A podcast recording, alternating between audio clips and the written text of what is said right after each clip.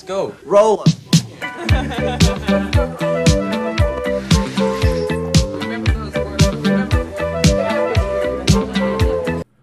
Hola amigas y amigos, les habla Mauricio de Medina y les doy la bienvenida a un episodio más de Aprende, ahorra e invierte. Te invito a escuchar el tema ¿Cómo afectan los impuestos en mis finanzas personales? El resumen semanal de los mercados y la frase de la semana. ¡Empezamos!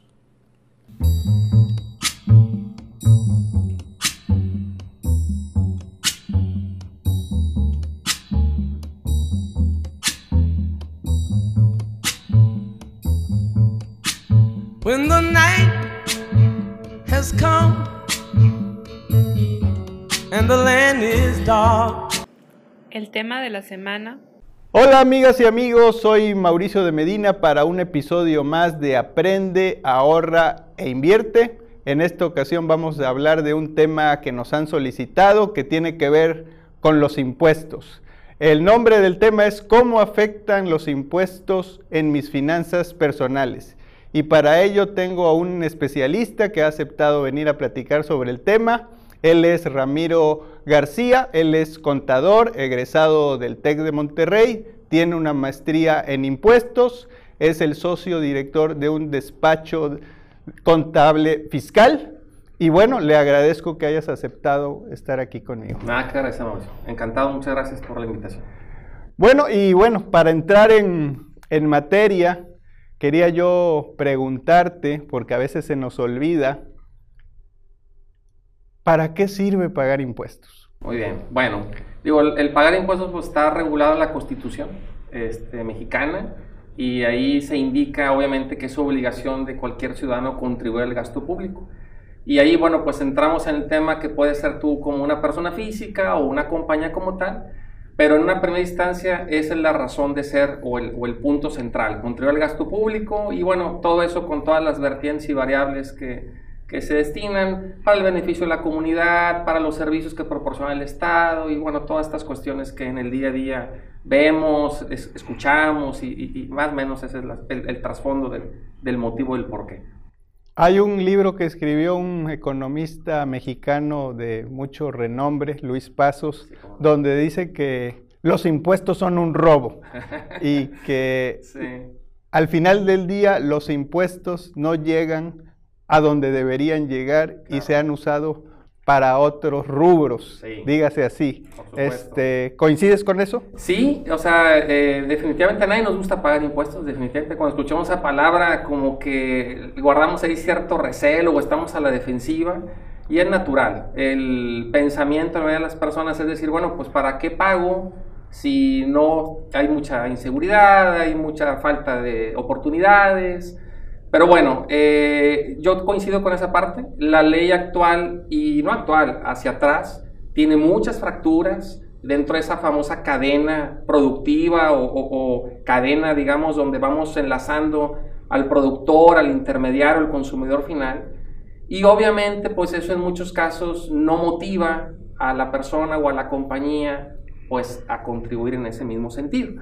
Entonces, eh, obviamente la ley prevé muchas facilidades, muchas alternativas, pero en una primera instancia ese es el pensamiento de las personas. Oye, pues, ¿Para qué pago si no, no estoy viendo un beneficio tangible? ¿no?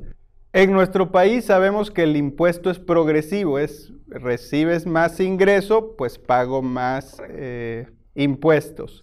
Sabemos que en otros eh, países no necesariamente es así. Eh, ¿Tú coincidirías que ese es el mejor esquema? Eh, en una primera instancia te diría que sí, o sea, eh, si la persona gana más debería de contribuir más. La tarifa que hoy en día tenemos en nuestra ley actual es una tarifa, como bien lo dices, progresiva, va en función no del ingreso, sino de la base gravable que tiene el contribuyente. Ahí, digamos, la diferencia está en las deducciones que tú aplicas dentro de tu régimen fiscal que estás tú en, en cuestión una persona, digamos, que está por sueldo y salarios, que es lo más tradicional, pues no tiene tanto acceso a deducciones como lo puede tener otra persona física que está en otro régimen. Entonces, la persona que está en nómina, pues, por lo general, pues, puede aplicar su seguro médico, su hipoteca, las colegiaturas de sus hijos. Pero no puede aplicar su celular, no puede aplicar su gasolina, no puede aplicar algunas otras cuestiones. Entonces, pues está limitada. La persona que está por nómina está limitada y a veces dependiendo ahí sí del ingreso, ahí no hay deducciones que puedas aplicar cada quincena o cada mes, pues te vas al tabulador y puedes caer en el 20, el 25 o hasta el 35%. Ya una persona física que por ejemplo está en una actividad empresarial o profesional ya tiene acceso a deducciones, puede ser que gane más que la persona que está por nómina, pero que por esas deducciones su base grabable sea menor y a lo mejor tribute al 15% o al 12% o al 10%. Y ahí es donde a veces decimos, oye, es que eso es inequitativo. ¿Por qué los que ganan más pagan menos? Este, bueno, precisamente la clave o la, el punto crítico son las deducciones. Si puedo aplicarlas, no las puedo aplicar, y ahí todo hay un abanico ahí de alternativas. Muchas veces al fisco se le ve como un socio incómodo, que es difícil a veces explicar los beneficios que, que yo recibo a través de alguien que mes por mes, año por año, pues se lleva un, un porcentaje importante de mi ingreso y como sentimos que nos están quitando, casi como que si nos estuvieran robando. ¿Cómo, cómo justificamos eso en, nuestro, en nuestra manera de pensar? Sí, o sea, eh, eh, si lo viéramos, digamos, en una, situación del día a día, pues obviamente los impuestos forman parte de la operación de un individuo o de una compañía.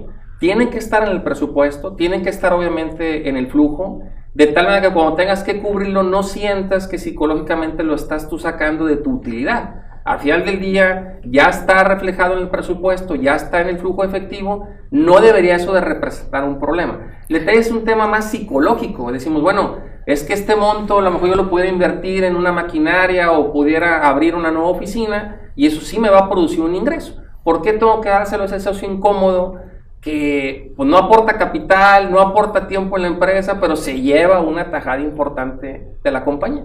Y ahí es donde entra todo el tema de las estrategias, las áreas de oportunidad, de tal manera que eso que pagas, pues obviamente vaya en proporción a tu operación, pero dentro de las bases legales que te permita la ley, bueno, puedas aplicar algún, algún beneficio. He hablado con empresarios que a veces sienten como que el fisco se lleva su utilidad por el monto tan importante que puede representar en, el flujo, en la operación, en las utilidades. Y es, se vuelve... Sí, se vuelve un tema importante. Por ejemplo, este año hubo un cambio muy importante en personas morales y personas físicas, que hay un nuevo régimen que se llama régimen simplificado de confianza. La parte interesante es que para los individuos pueden, por ejemplo, ahí estar siempre cuando no tengan ingresos mayores a 3 millones y medio pero pagan hasta un 2.5% del ingreso. Entonces, una persona que, por ejemplo, está en nómina al 30, dice, oye, ¿por qué? Pues yo quiero estar en ese régimen. Ah. Sí, pero estás en nómina, no, no puedes estar en ese régimen. Pero, por ejemplo, una compañía que está en ese régimen simplificado, hoy en día son empresas que tienen menos de 35 millones de pesos de ingreso anual.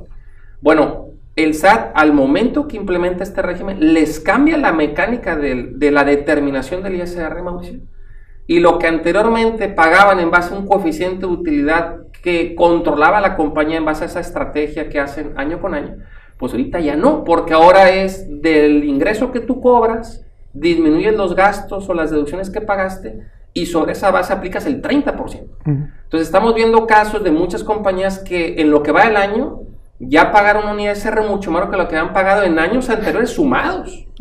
Eso es ahorita lo que tú comes, oye, bueno, ¿Por qué se va a llevar tanto dinero la autoridad?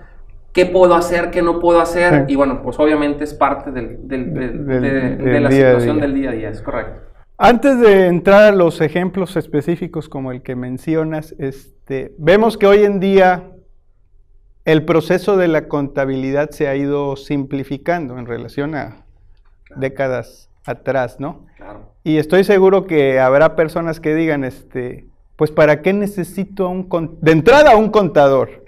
¿Y cuál sería tu respuesta? Bueno, obviamente digo, eh, ya se ha simplificado mucho el proceso, pero al final del día, si tú decidieras hacer tu proceso por ti mismo, pues puedes cometer errores, puedes tomar decisiones equivocadas, puedes a lo mejor interpretarlo con alguna disposición de ley en un sentido distinto al que debería de ser.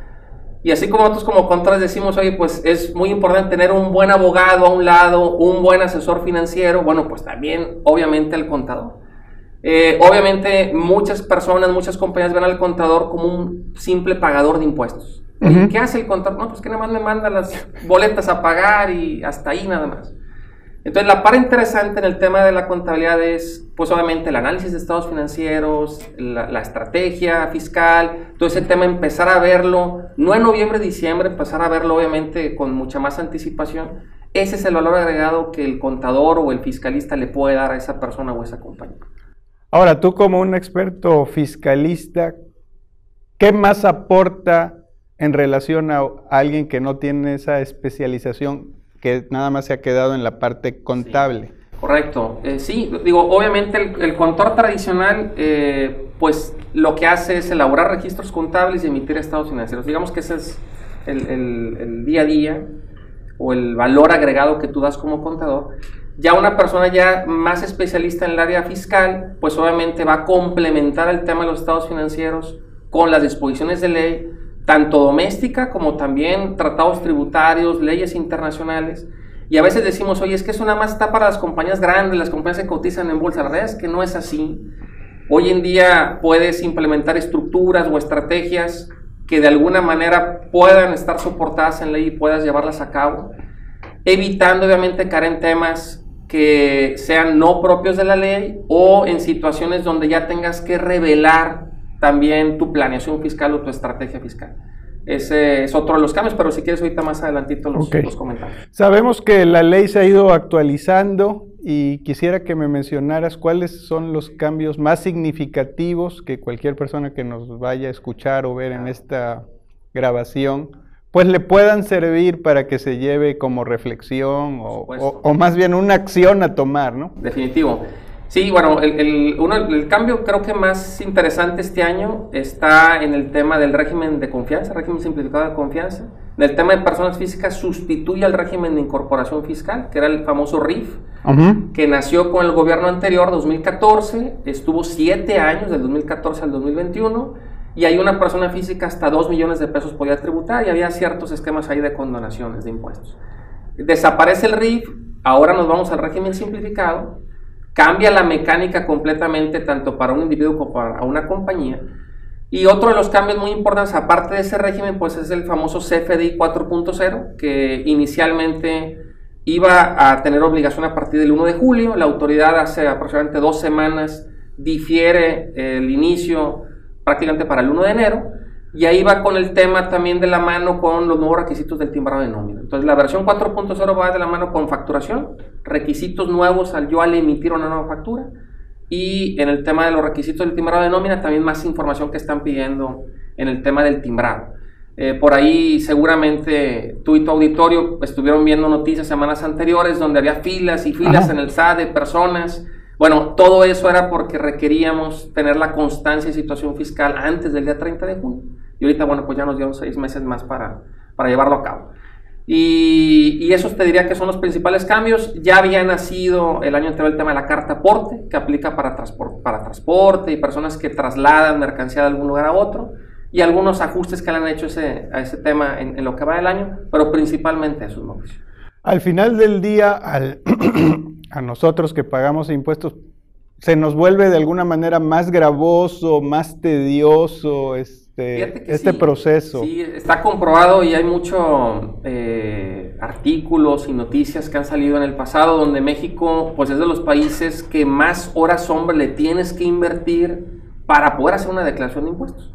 La autoridad como tal ha buscado simplificar mucho. Hoy en día eh, las declaraciones de personas físicas anuales pues ya están prellenadas. Ahora las declaraciones de personas morales, algunos campos también ya están prellenados. Y el objetivo que tal la autoridad es que el día de mañana con ese robot que se llama CFDI, cadena y sello digital, pues pueda el día de mañana ya prácticamente el hecho de que tú puedas presentar por ti mismo tu declaración. Y bueno, lo que ahorita decías, oye, bueno, ¿cómo justificas tener un asesor contable, un asesor fiscal? Bueno, precisamente en ese tema decir, oye, estos impuestos que se están determinando a pagar, bueno, ¿de qué manera nos podemos eficientar? ¿Hay manera de diferirlo? ¿Hay manera de caer en un ingreso exento? Algo que nos pueda ayudar para no caer en esa situación en particular. ¿Por qué le tenemos tanto miedo a Hacienda? bueno, el tema es que eh, la autoridad, al menos a los contribuyentes, en una opinión muy personal, eh, ven más al contribuyente como un delincuente, más que como un cliente o como una persona a la que le puedo dar servicio. Ese, digamos, es un pensamiento, digo, muy personal. Lo vemos en el accionar de la autoridad, cuando pide información, requiere documentos, realmente tienen todo, todo lo tienen disponible, pero pareciera que te lo solicitan para que de alguna manera tú puedas en un momento desistirte de alguna devolución de IVA, de alguna devolución de ISER.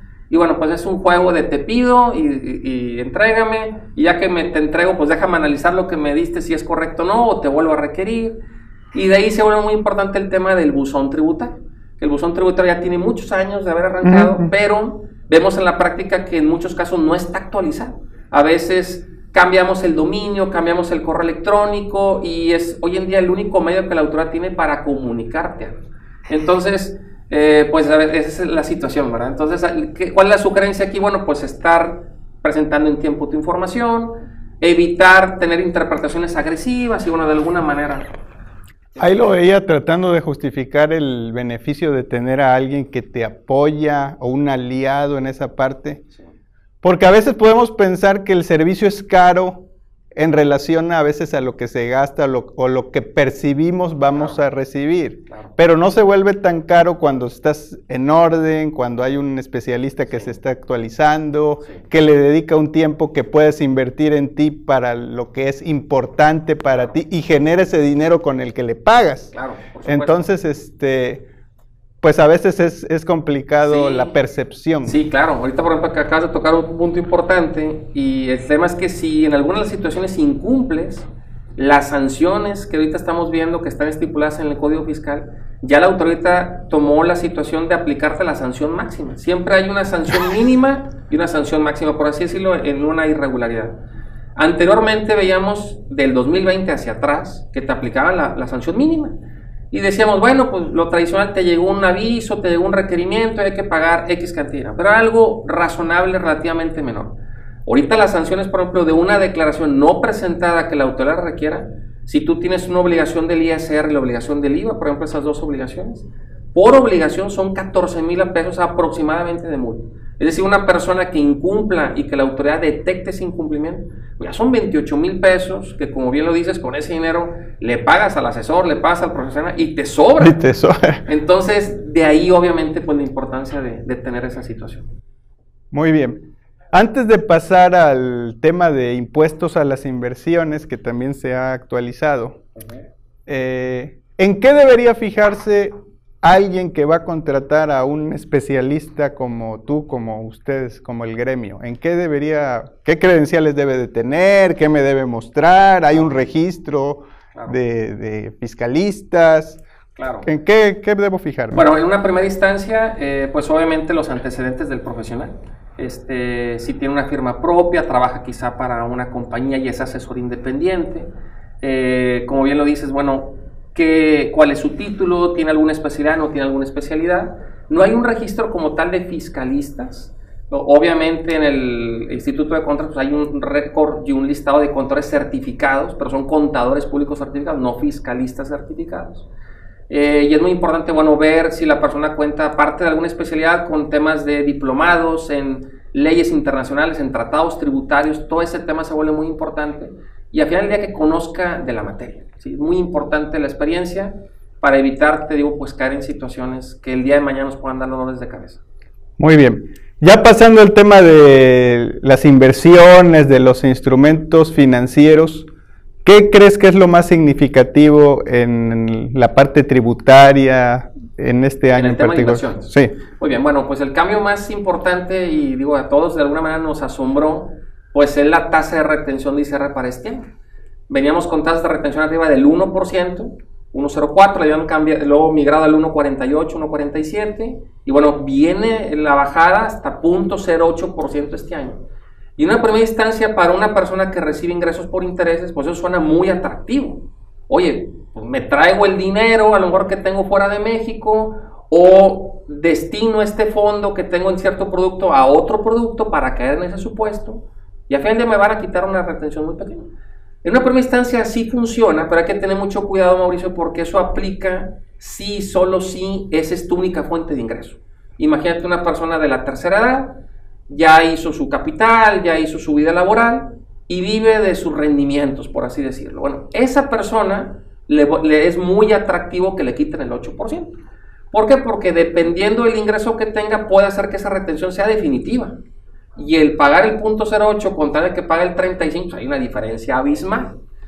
Entonces, ¿qué es lo que sucede? Que en la mayoría de los casos tienes otras fuentes de ingreso. Eres un consultor independiente, das asesorías, das clases a lo mejor en alguna institución educativa y pues tienes otras fuentes de ingreso. Entonces ese punto 0,8% se vuelve provisional. El decir provisional es que cuando hagas tu declaración anual, tienes que consolidar todos tus ingresos, dividendos, intereses, honorarios, actividades empresariales. Y entonces cada ingreso pagó su propio impuesto, pero al consolidar te vas a una tarifa anual donde ya el punto 08 pues es, es, es una nada. A lo mejor vas a caer a lo mejor el 15%, 20%. Y esa sobretasa la tienes que pagar en abril del siguiente año. Entonces ahí es donde se justifica una de las situaciones que te comentabas, contar con ese asesor. Ajá. ¿Para qué? Para hacer un corte, a lo mejor en agosto, en septiembre, en octubre. Oye, vamos a ver cómo están tus constancias de inversión en la casa de bolsa o donde tengas tu, tu capital para ir viendo qué tendrías que hacer suponiendo que va a haber una sobretasa en abril del siguiente año. Y ahí hay otro abanico de oportunidades para que lo puedas llevar a cabo. Pero esas acciones son preventivas. Ya cuando estás haciendo la declaración, pues ya no hay mucho que hacer porque ya el ejercicio anterior pues concluyó, obviamente. De ahí la importancia de planear y de contar con alguien que te ayude a planear esa estrategia. Y qué elementos, más bien, qué acciones podría tomar una persona física, que a lo mejor es la mayoría que escuchan este, este podcast, este video, podría ejercer para tratar de disminuir el impacto del cobro de impuestos. Claro. Tú como persona física, eh, una persona por ejemplo que está por nómina, que es lo más tradicional, pues tienes muy poco beneficio o muy poco acceso a deducciones. Pero dentro de esas poco acceso a deducciones tienes también otras oportunidades interesantes. Y esto que te voy a comentar aplica no nada más para una persona en nómina, aplica para cualquier persona física. Entonces, ¿qué pasa en el día a día? Todos vamos al médico, todos gastamos en medicamentos, pero la costumbre en muchos casos es no pedir factura o Ujú. vamos y pagamos en efectivo. Ujú. Entonces, uno de los requisitos que tenemos ahí es que tienes que pagar con cheque, tienes que pagar con transferencia, tienes que pagar con una tarjeta de crédito o de débito. A veces te topas con los casos donde el médico no tiene terminal. Ujú, ujú. Y bueno, pues nomás te acepta cheques o te acepta una transferencia. Entonces, este, a veces están esas situaciones. Los medicamentos igual. Los medicamentos que tú puedes aplicar son los medicamentos que compras en farmacias que están dentro de los hospitales o de las clínicas, no los medicamentos tradicionales que compras en una farmacia tradicional. ¿Qué sucede? Que vamos con el doctor, nos emite la receta y pues lo primero que hacemos es tomar el carro, regresamos a la casa y luego vamos a una farmacia tradicional a comprar el medicamento no tenemos la costumbre de, oye, pues vamos a la farmacia que está dentro del hospital, donde ese médico este, me dio la consulta, y pido la factura, obviamente, del medicamento que compré. Y así están las colegiaturas de los hijos, a veces las pagamos en efectivo, y bueno, pues sabes que hay que pagar un medio bancarizado. Las pólizas de gastos médicos mayores igual.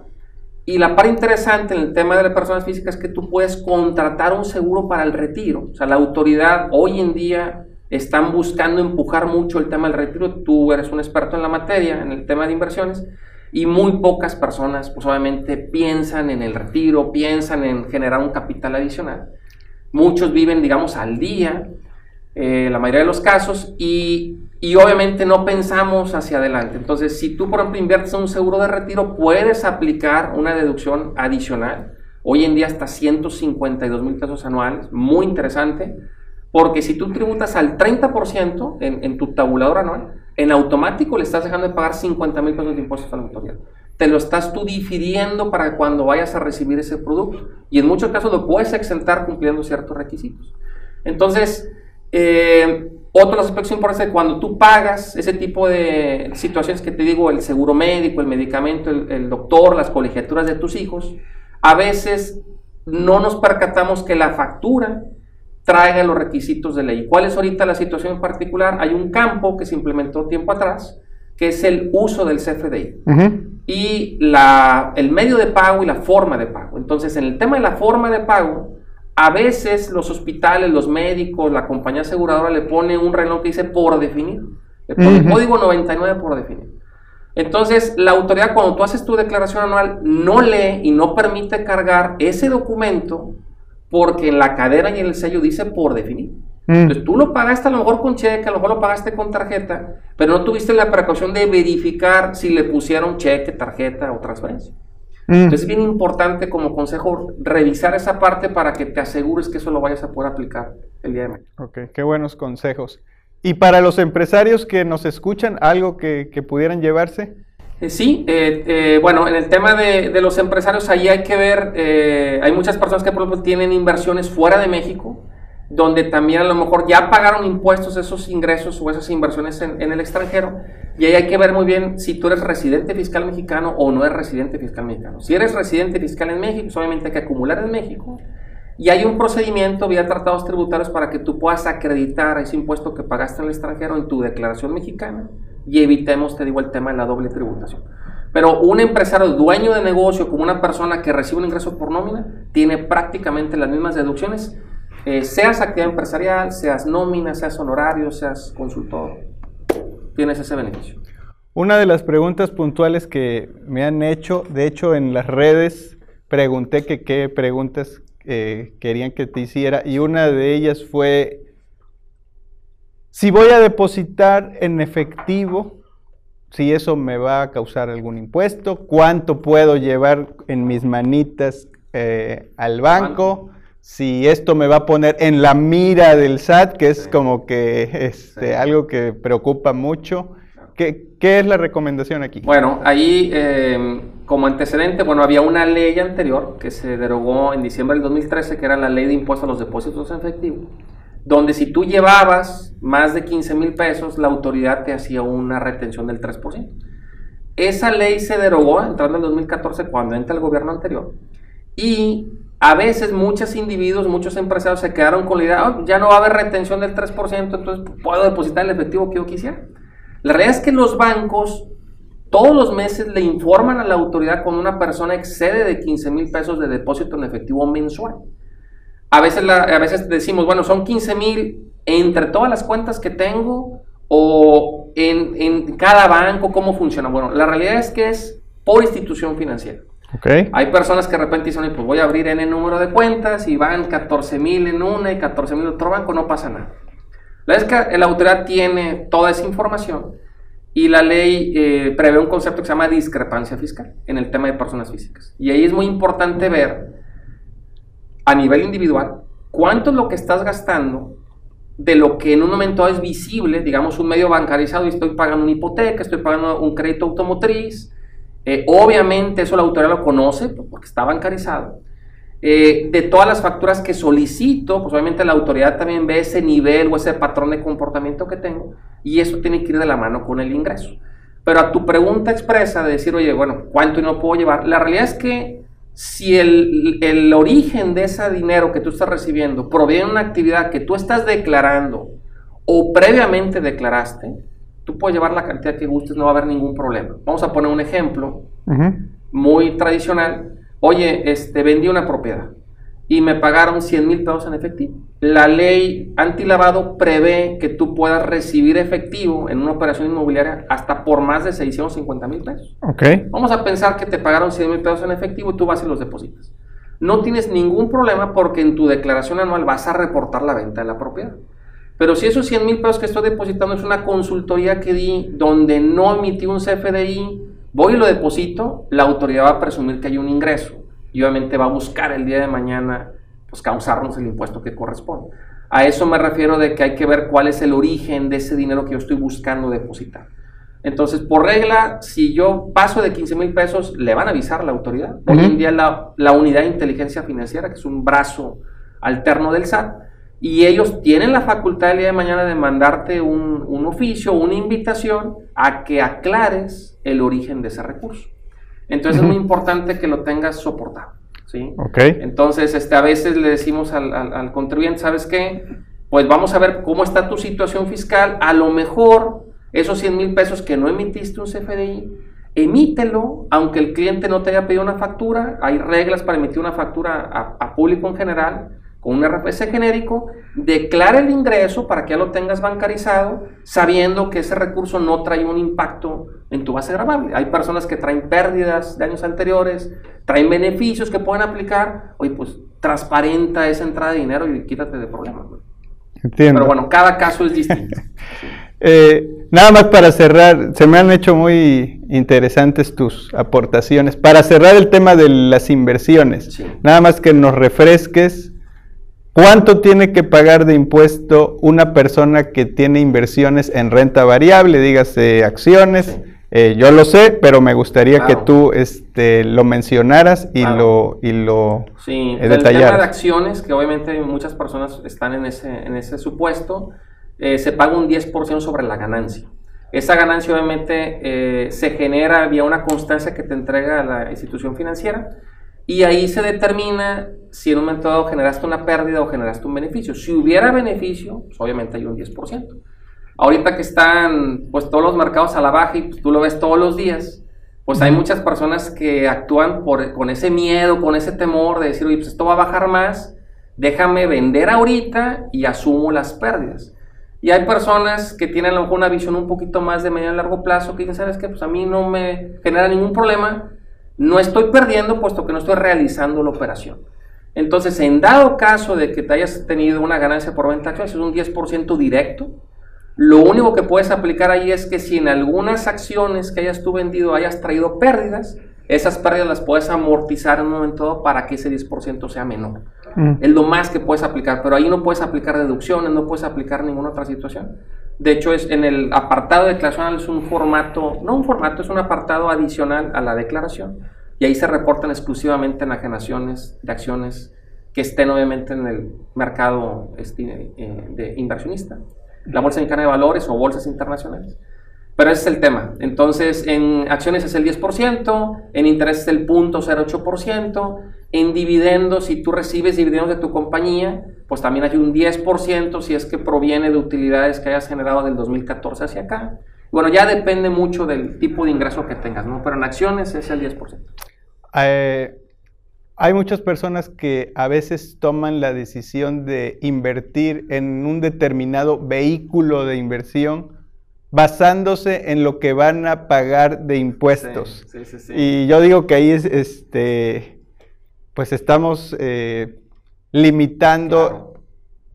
el objetivo que es la inversión en sí. Por supuesto. Pero quisiera que tú, que eres este un estudioso de, de los impuestos, ¿cuál sería la sugerencia? ¿O por qué se le da tanta importancia? ¿O si le deberíamos dar importancia a cuánto voy a pagar de impuestos en determinado vehículo? Sí. Y siento Yo que creo por ahí que, no va. que el, que el tema tributario no debería de ser la principal variable para la cual tú pudieras decidir, oye, voy a invertir en ETFs o voy a invertir en acciones o voy a invertir en, en algún otro instrumento. No debería de ser, puesto que al final del día ese impuesto que pagues o te retengan, tienes manera de recuperarlo el día de mañana.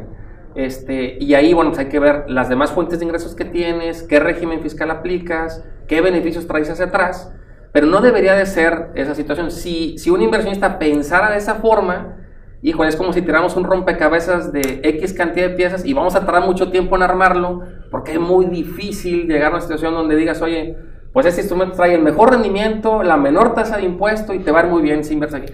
No, o sea, no, eso no lo sabemos, ¿verdad? Ve, Ahora, ¿Cuál es? pues sí. Y también pensar que, que la ley el día de mañana cambia. O sea, ahorita estamos en la situación, ahorita hablamos del punto 08 en intereses. El día de mañana a lo mejor la autoridad dice, ¿sabes qué? Pues no vi el beneficio de haberlo disminuido y a lo mejor lo vuelve a subir. Entonces estamos en una situación donde eso no depende de nosotros. Como tampoco el rendimiento de tus inversiones tampoco depende de ti. Depende de N variables que el mercado el día de mañana tenga. ¿no? Excelente. Ya para darle, pues ya un cierre a este capítulo que se me ha hecho muy interesante, este, ¿cuáles serían las recomendaciones para eh, mejorar mis finanzas personales desde un punto de vista de impositiva? ¿Qué, qué, qué nos podrías Yo, yo te diría que es bien importante eh, que el empresario, la persona física, se acerque al el experto, se acerque a su asesor contable, fiscal, ver qué opciones se tienen dentro del régimen que hoy en día tiene, ver si hay opciones de emigrar a otro régimen que pudiera tener un beneficio interesante. Y, dialogar, estudiar un poquito el tema de las alternativas que la ley te da. Ahorita hay muchísimos, yo te hablaba de estos temas, pero también hay estímulos fiscales que la ley prevé. Eh, por ejemplo, todo lo que son deportistas de alto rendimiento, la industria cinematográfica, empresas, por ejemplo, el giro de autotransporte, pueden aplicar temas de diésel, tema del IEPS que pagan por el combustible que, que gastan. Entonces, hay la verdad muchos beneficios, pero fideicomisos inmobiliarios, por ejemplo, todo el tema de, de, las fibras, bueno, también hay un área de oportunidad por ahí. Pero a veces la persona desconoce todo eso y, no lo tienes que conocer porque al final del día, pues tú estás en lo tuyo. Para eso está el coach contable o está el coach fiscal, como tú como asesor financiero estás para también para tus clientes. Entonces es muy importante la comunicación, dialogar, tener sesiones, este, para de alguna manera ir estudiando cada caso y pues, hacer, digamos, un traje a la medida. Muy bien, gracias, gracias. Eh, ya para finalizar, eh, cualquier persona que quiera contactarte, ¿cómo podría hacerlo? Gracias, Mauricio. Bueno, pues tenemos la página de internet que es www.conexpert.com.mx. Ahí van a ver eh, noticias de interés, van a ver indicadores económicos, inflación, tipos de cambio, UDIs, bueno, todo lo que aplicamos en el día a día y bueno, el correo electrónico principalmente, que en este caso es ramiro arroba ¿Estás aquí en Monterrey? Estamos en Monterrey. Este, en lo personal, bueno, ahí en, la, en el despacho ya desde hace más de 22 años. Eh, y bueno, pues encantado de, de, poder platicar contigo. Te agradezco el espacio y el tiempo. Gracias a ti, muy amable. Gracias. Muchas gracias. Este ha sido un episodio más de Aprende, ahorra e invierte. Soy Mauricio de Medina y nos vemos en el próximo episodio. Mándame tu opinión. Me encuentras en redes bajo arroba de Medina Mau. I've got you under my skin. El Club del Inversionista. Si te gustan las inversiones y quieres ser parte de una comunidad, te invito al Club del Inversionista un lugar para compartir experiencias y aprender de los demás por medio de casos de estudio en reuniones virtuales agendadas cada dos semanas. No dejes de escuchar este podcast, ya que pronto abrirá sus puertas nuevamente y tendremos grandes promociones para ti. Si eres un escucha de este podcast, mándame un mensaje por redes sociales manifestando tu interés de participar en el club y recibe un descuento y regalo sorpresa te vas a sorprender. Recuerda que me puedes encontrar en la red de tu preferencia bajo Mauricio de Medina o de Medina Mau.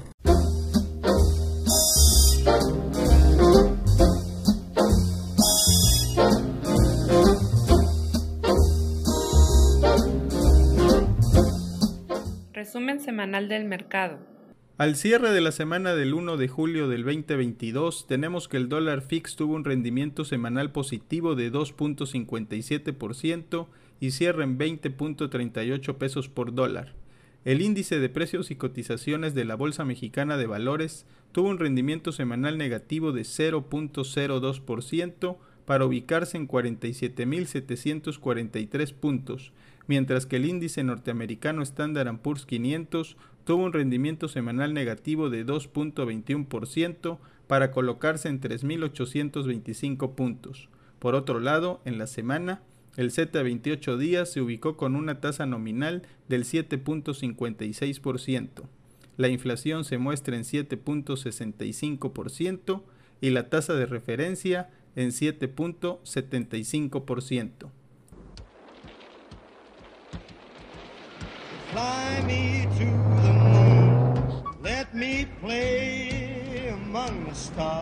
La frase de la semana.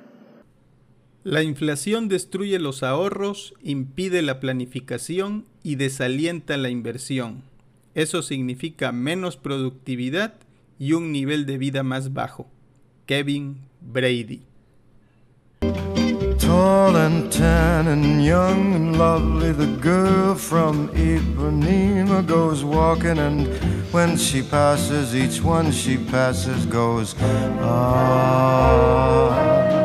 Visita mi portal y encuentra herramientas sin costo. Recuerda que en mi portal podrás encontrar los siguientes ebooks, iniciando mi plan financiero, planeación para el retiro y 5 cosas que debes saber sobre el Bitcoin.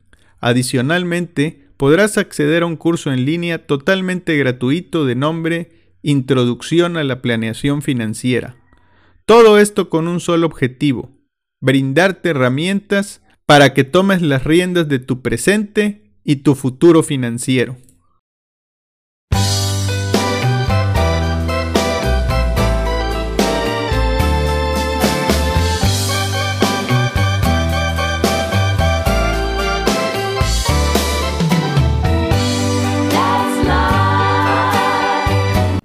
Gracias por escuchar este podcast semanal de Aprende, ahorra e invierte. Y si te ha gustado, comparte con tus conocidos. Recuerda que me puedes encontrar en redes bajo de Medina Mau y aprovecho para invitarte a mi sitio mauriciodemedina.com, donde podrás encontrar ebooks, blogs, videos, podcasts, cursos y mucha información adicional. Hasta la próxima.